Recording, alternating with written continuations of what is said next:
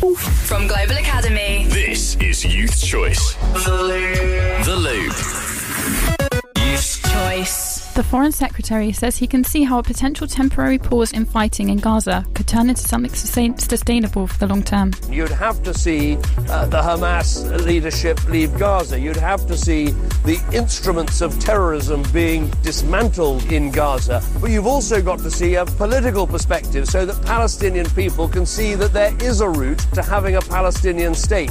Lord Cameron met Israel's Prime Minister yesterday when he again stressed the need for a two state solution, something Benjamin Netanyahu has rejected. He also told, told the PM he must ensure more crossing points are open so aid can get into Gaza. Labour says a new law to ban zombie knives and machetes in England and Wales doesn't go far enough and a wider look at knife crime is needed. Under legislation being put into Parliament, it will become illegal to possess, sell, manufacture, or move the weapons around. It will come into effect in September. Pastor Lorraine James, whose son was stabbed to death in 2014, says changing laws simply isn't enough. The government, if they're really serious and they really care, they need to bring us as mothers around the tables, grassroots organisations, and make us be a part of the solution. Invest in us so we can help these kids. They are precious.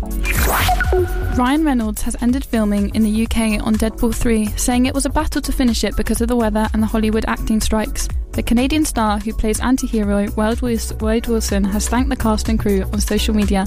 He revealed it was time a time of mostly tears after wrapping up. Deadpool 3 is due out in July. And your five word weather currently cloudy, rain expected later. From the Youth Choice Newsroom, I'm Lily Wise, and you're in the loop.